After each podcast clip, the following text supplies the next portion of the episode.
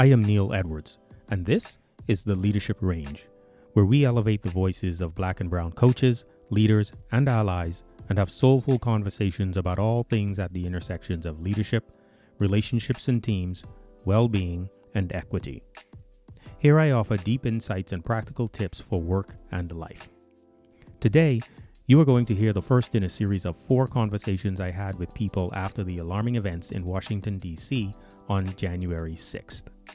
I wanted you to get a sense of how these people experienced the events in their own words and what it means for them in the context of allyship. What I love about this conversation is the permission, intimacy, and give and take between us.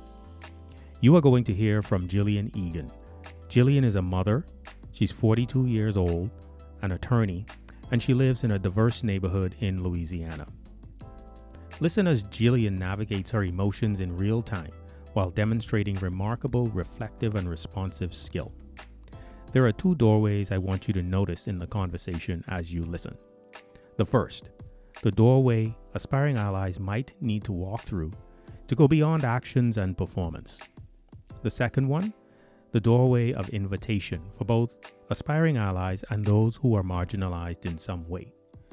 Where I am pointing you is in the direction of the call to unity that is in the public discourse right now, and how allyship is one way to create that unity. Enjoy.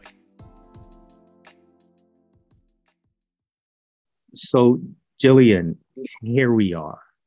Um, thank you for being here. I, I really appreciate your time on short notice to join in this conversation. It's been an amazing week. Uh, we can choose so many words to describe this week, but I'm just going to go with amazing for now. Mm-hmm. Everyone has had their own experience, and I'd love to hear about yours this week uh, through a couple lenses. Uh, one in particular around uh, allyship, um, and the other is just through the lens of your own eyes and, and your life. And so, you know, this week we had a what I'm going to call an insurrection. You know, an attempted something went on in the U.S. Capitol.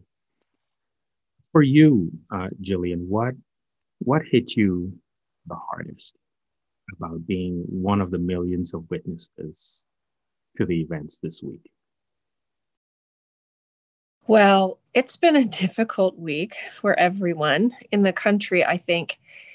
And I'm still processing what happened and what I saw. But the initial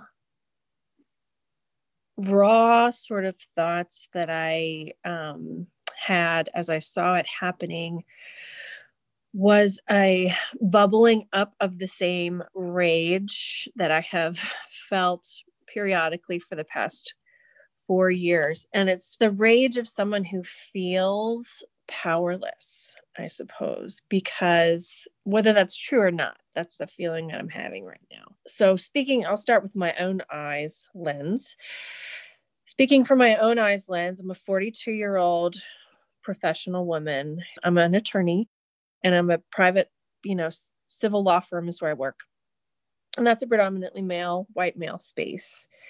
Um, so, definitely not universally, not every white male, not even close to every white male I encounter, is a mediocre person who maybe doesn't deserve the position that they're in, but a lot of them are. I find it very often, you know, certain judges, certain uh, people at the law firms where I've worked, certain opposing counsel are just not, they're occupying positions that I think perhaps if this was a less sexist and racist world, they wouldn't have.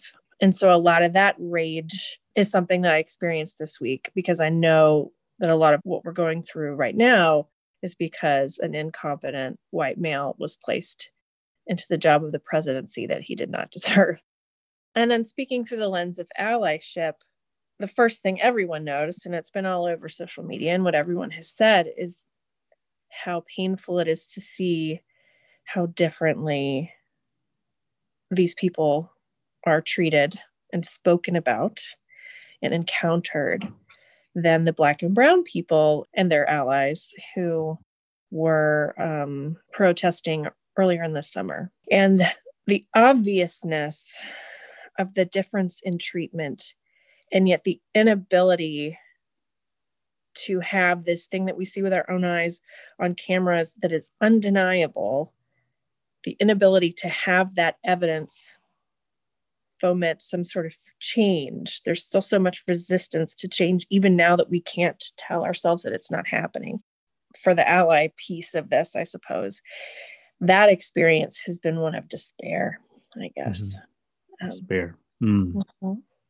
I feel a bit of a, you know, it feel, I feel a bit of a sinking as you say that because honestly, you know, you're you're a white woman over there. You mentioned sexism, you know, patriarchy and racism, and I go, oh my God, you know, here's this person I see, right, uh, whom I believe to have some power, you know, some privilege, some rank in this system that is feeling powerless in this moment. And um, I think I sink in my chair a little bit uh, with some sadness when I hear that. So thank you for sharing that truth right away. I want you to say a little bit about what allyship really means to you. What impact did this week have on that meaning, given what you've just expressed? Sure. Well, allyship to me that means action, I guess. So I have felt an affinity for a while um, with people more vulnerable than me. And you're right, I do have in a lot of situations I have have power that's conferred on me by my race for sure. Um, I'm one of the least threatening looking people. You know, I'm a white 42 year old mom, um, and that buys me a whole lot of privilege and a certain type of treatment. And so we live actually my street is predominantly african americans we live in a very socioeconomically and racially and age mixed neighborhood which i like and is is by design. And so i look out for them and occasionally you know police will come and knock on the door. Usually it's about you know a bunch of unpaid parking tickets or something like that but i try i'm a lawyer i'm not a criminal lawyer but i still i try to go out there and like be the white mom like hey officer what's going on? Can i can i help you? Is my neighbor having some issues? And so that's a little bit of allyship for me just inserting myself sometimes into situations. Maybe they don't want me there i don't know but i feel like if i can be of help i just want them to know that i'm there. Mm-hmm. um, and another piece of allyship is in my firm and in the work that i've done. For example we have a, an african american babysitter who's maybe 28, 29. She's been working forever to get her degree and she finally got it in HR. And I'm trying to find her a job. I'm trying to use my connections through my law firm and what that's gotten me through my community to see if I can get her put in front of some people to have some interviews that she might not otherwise have. Um, and I've also done that for lots of other lawyers who, if we were, were a purely merit based system, they wouldn't need my help. But since we're not, I just try to shove them in spots that they might not otherwise get to be. So they have opportunities to then prove themselves there. So that's that. And then after this week i mean it's still pretty raw. I'm still trying to figure it out but i this is just added to the sense of urgency that i have about allyship and about just elevating the position of african american people or latino people or whatever around me so that they don't need me anymore. You know i want them to find themselves in a position of their own power so then they can do the lifting up of their own communities and they don't need white saviors anymore right? Mm-hmm. and so this has just added to the urgency of that. Yeah. Let's go with this notion of it because i mean I, I love that you are spending your equity okay inserting yourself and say, you know, I'm going to be the white mom on the block that goes and has, uh, you know, I'm going to have that conversation with the police. Mm-hmm. Um, and I and I love how you you just sort of slipped right into that persona the way you did it. it's a little bit of an act. Yeah, um, a little dumb. Yeah, and being an advocate, not just being an advocate for, but putting people you care about, you know, black, Latino, whatever, in positions where they can gain access, where they may not otherwise have that access. And then you, you, you know, you mentioned this notion, you know, you're helping them, you know, sort of this white savior. Here's my question. Have you had conversations with any of these people that you help? Have you asked them how you could support them? Have they come to you and asked you for something? What happened there to draw you into this? Or was it all something internal to you that compelled you to do what you said, which is take action? I think it's more internal. I do have one particular friend I'm thinking of who I've had pretty open conversation. Actually, I have two probably. They're both former colleagues, both black women, really good lawyers, and we've had some really open conversations about these kinds of things. And I feel really comfortable talking to them about it, and they do too. One of them is senior to me, and she's helped me with stuff, and then one of them is a little bit junior to me, and I put her in the positions like I was talking about.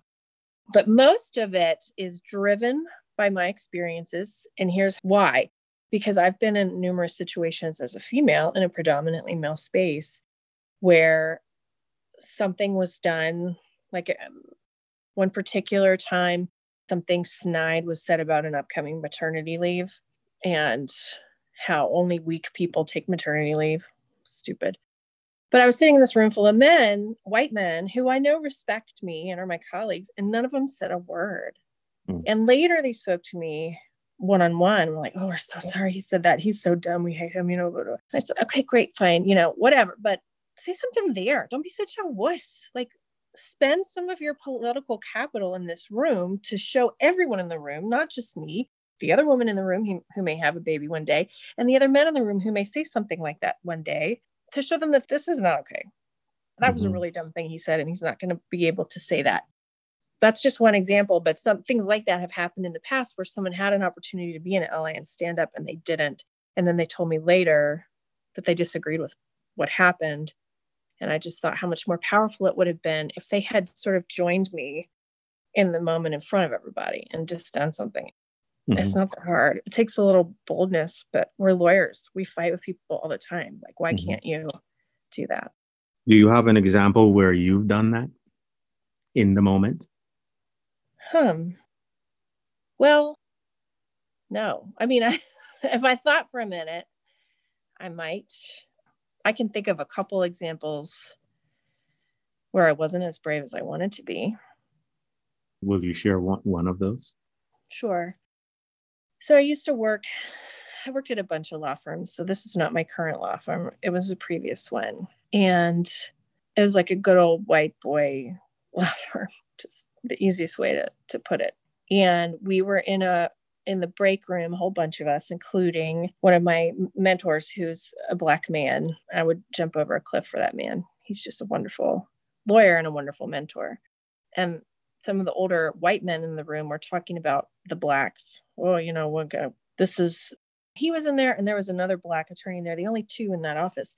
They said, oh, this is looking like the black lawyer caucus or something like that. We got a lot of blacks here now, which was really it's not the most offensive way to talk about black people, but it was just weird. It was like, oh, clearly you don't see these as people. You see these as black people. There's the black people and there's just people. And, you know, I made a comment, but it wasn't as strong as it should have been. I said something like, "Do we call them blacks?" Is that you know? I try to like diffuse it with humor, mm-hmm. but I, in the moment, I wasn't brave enough to say, "What is wrong with you?" That's mm-hmm. not a mm-hmm. word we use mm-hmm. in 2000, whatever year it was. So you said what you said out loud, however you said it, and you were saying some things I make up to yourself internally and you were experiencing it internally. Yes. Tell us about that. Well, I felt this sort of twist of anxiety that you can feel sometimes when you're like, okay, this is a time when I could do the right thing and possibly get myself in trouble, or I can be a little sneakier and try to keep myself out of trouble. Because the Black man who was my mentor had lived with us for years, but the Black woman was a brand new lawyer. And I I didn't want her to think that I was going to let that go or like that was an okay thing and that was something she was going to have to live with for the rest of her career. But I also didn't want to get in trouble because I was pretty unaware myself. Um, mm. so this is all the internal things that are happening. And then also like I'm just so sick of working with these people. I just can't do mm-hmm. this anymore. I don't want to be around them. I don't like mm-hmm. this is a waste of my energy feeling this rage for the way they're behaving. So I want to I want to lock in on something because I I make up that there's there's something in here that's true for a lot of white people who aspiring allies or allies, mm-hmm. which is how much personal risk am I willing to take? Yeah. And that you were not willing to do in that moment. Not enough. There, there was a line. And, and we we are quick to judge ourselves. So I'm gonna I'm gonna stop you right there around the not enough. Right? Uh, because you did you did something. Yet I believe that that's something to notice. That what is my personal edge? What is your personal edge in that moment? And to dig into that and in the context of allyship. So I want to so little time and so much to dig into. And you, I really appreciate you just, just sitting in this with me. Um, you talked about taking action and most of it coming from the inside, internal. So I want to make a request, but I have to ask your permission. May I make a request of you? Okay. Okay. Because you get to say no, you um, get to say yes, you get to reflect on it or ask me more about it.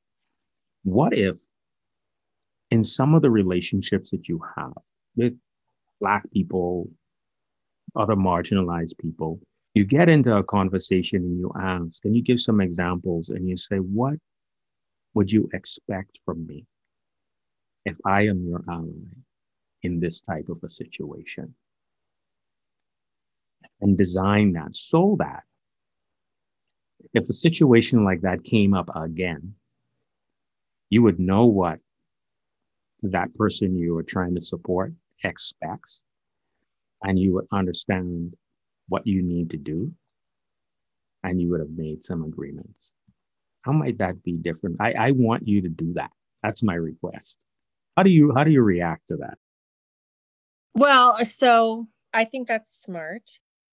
I think, you know, Glennon Doyle Melton talks a lot, not about in race specific situations, but just about practicing things. Um, if you want to be brave in a situation, brave enough to do something that's uncomfortable, it's a really good idea to practice, even like say the words a couple times so that you're ready, so that when you're nervous and in that situation, you're ready. And so I like the idea of asking someone what would be the most helpful, and then I can practice it, and then I'll have confidence that it's right because I also don't want, I'm also very sensitive to not making it worse for them. You know, like a lot of the Black people that I've worked with, and it's largely African American just because of where I live, Louisiana. If I lived in California, I think there would be more Latino and Asian folks that that were dealing with this, but a lot of them sort of want to skate by too. You know, they don't want a big like shining light on them mm-hmm. when something bad happens. They just want it to go away. And so I want to be able to feel confident that I'm doing what they need from me.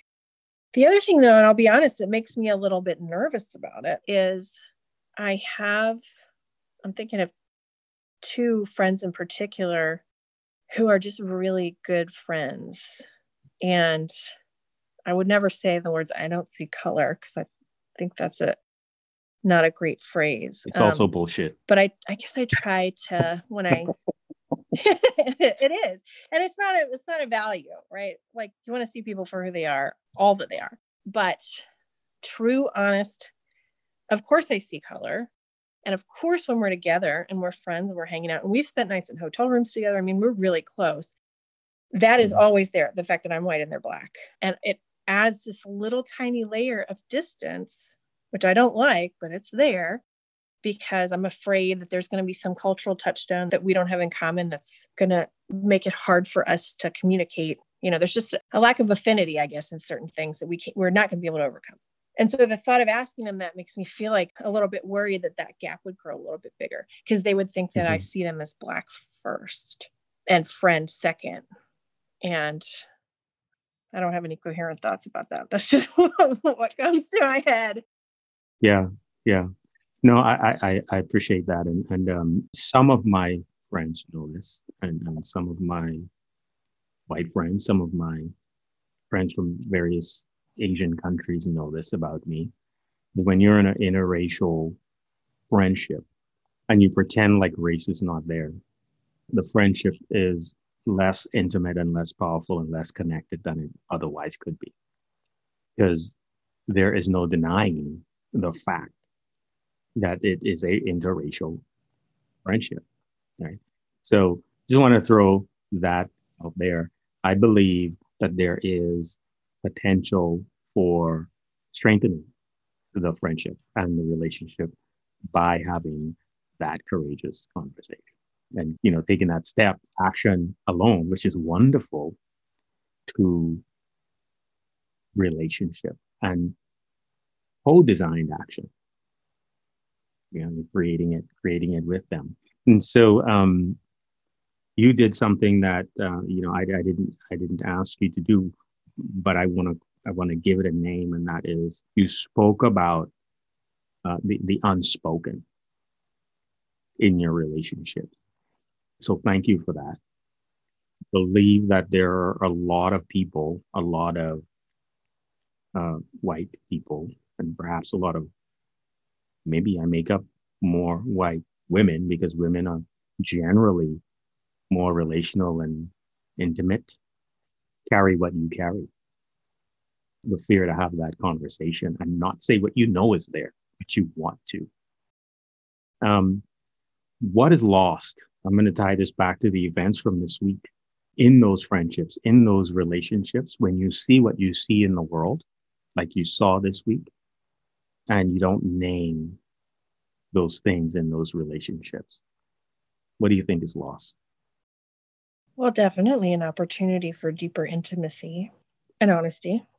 But also, so much I think of racism and sexism and patriarchy and all the isms has to do with this sort of invisible barrier that is just culturally baked into us.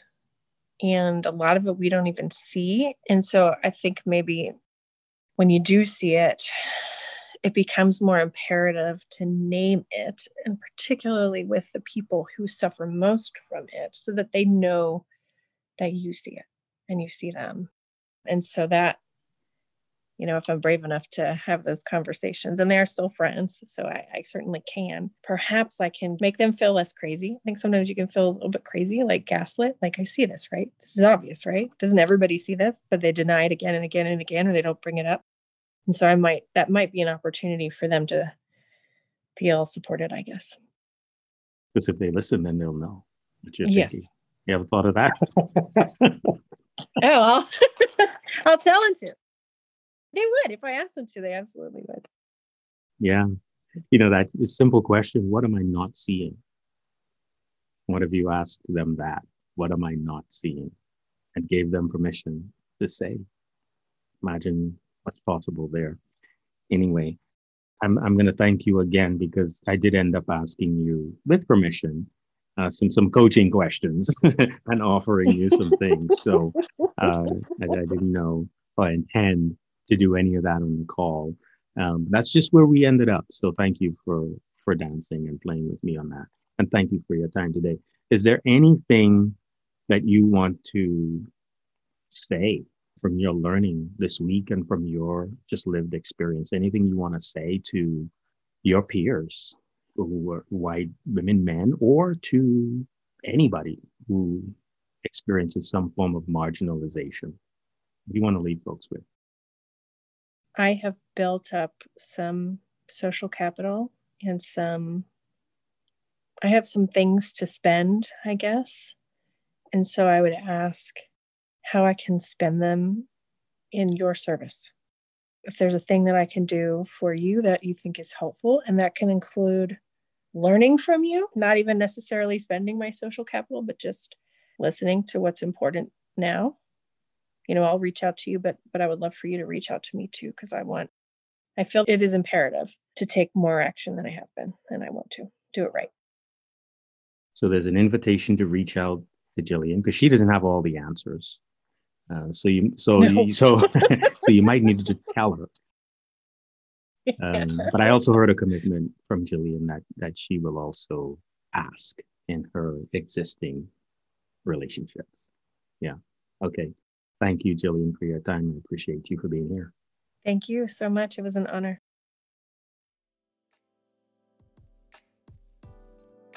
Thank you, Gillian. A courageous step in a crucial conversation. First, ask, What am I not seeing? What I would say, folks, is be prepared to listen with an open mind and open heart. Rage and powerlessness. What do you do with that? I have certainly felt some combination of both of these emotions, and Gillian said these right out of the gate. My guess is many people have felt some version of it. Gillian also described a deep sense of despair when she was seeing what she saw, and we see essentially no movement toward a change in spite of the clear evidence in front of our eyes. For me, that sounds like a place of running out of gas, no energy left to do anything. This is exhausting work, folks, which is why, like last week, I encourage everybody to pay attention to well being. I say it is exhausting work, and that is true for aspiring allies. What I will also say is it's exhausting for many because it's essentially every day at the office for people who can see their own marginalization where others cannot. And the structure and systems are designed not to see it and to offer protection to the maintenance of the status quo rather than fomenting meaningful and lasting change that results in equity. Gillian talks about the work she has done through actions, pushing people forward, getting people interviews that they otherwise would not have had the opportunity to get, and inserting herself into situations in her neighborhood to provide cover and support for her neighbors by using her privilege. Basically, she is spending her equity to create equity for others. Those things are great and they are needed. What I love most, though, is what I did not hear. Unfortunately, it is the approach of many corporations. Gillian didn't take the perspective that the people she was helping were not smart enough, skilled enough, or not yet deserving. A lot of corporate programming takes the point of view that underrepresented minorities need training because there is a competency gap.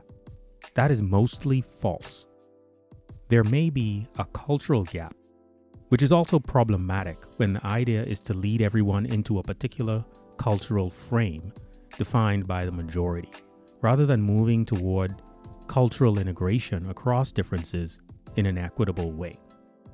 When I asked Gillian for an example of where she spent that equity in a bold way that she expected from others, she admitted she didn't have an example but recognized where she had the opportunity and didn't act. I have to acknowledge Gillian again for saying that out loud. Most people are unwilling to admit that fact, especially on recording for the whole world to hear it. So thank you, Gillian, for that. Anyway, if you are an aspiring ally, you know what your inner voice is saying. Uh, there's no question about it. You have an inner voice that's running almost all the time. Now, I'm not suggesting you go around blasting everybody.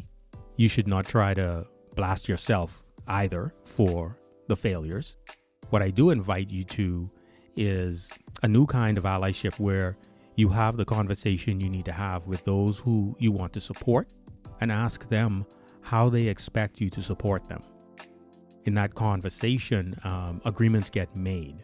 And as Gillian pointed out, you will become more confident uh, at supporting the people you care about and are in relationship with. But not only that, you will become more skilled at doing it in general and can help more people you don't even know. Uh, your own avoidance and silence as a person in a position of rank, power, and privilege is likely a greater impediment to producing small and large changes in the workplace and the world that you say you want. When I asked Gillian what is lost in not having conversations across differences, her response immediately was intimacy. If you're familiar with the work of the Trusted Advisor Associates, then you might be familiar with the trust equation. in it, intimacy is a crucial element, often missed in the workplace. It's a crucial element for developing trustworthiness, according to this trust equation. And I would venture it is measurably more absent when working across cultural and racial differences. Intimacy in the trust equation comprises empathy and transparency, something that is sorely lacking in the workplace, but is a crucial element of building allyship and building trustworthiness. Conversations across differences is really the ultimate test of inclusive leadership. How to go about having those types of conversations is a skill that requires learning, practice, feedback, and competent support. There was so much to gain out of this conversation. I encourage you to listen to it again. Meanwhile, I want to leave you with a notion that comes out of the work I and other practitioners do in relationship systems intelligence work created by CRR Global. It is an idea that begins to open the door to conversations across differences, and it can perhaps be used as a bit of a mantra. Here it is Curiosity casts out fear.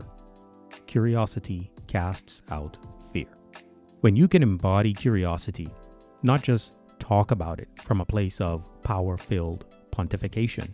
But when you can become it across differences that make you the most uncomfortable, then you may be on your way to seeing through the clouds of your own shadows. Thank you again for listening to the Leadership Range. Join us again next Monday to listen to another voice sharing their experience of the 1 6 insurrection on the United States government. If you haven't done so yet, you can find me on LinkedIn at linkedin.com slash in slash nedwards07 or Instagram at neil underscore edwards underscore coaching. Your feedback is always welcome. If you have ideas for future topics or know a leader whose voice you think ought to be on the leadership range, send me an email at neil at neiledwardscoaching.com. Until next week, this is the Leadership Range.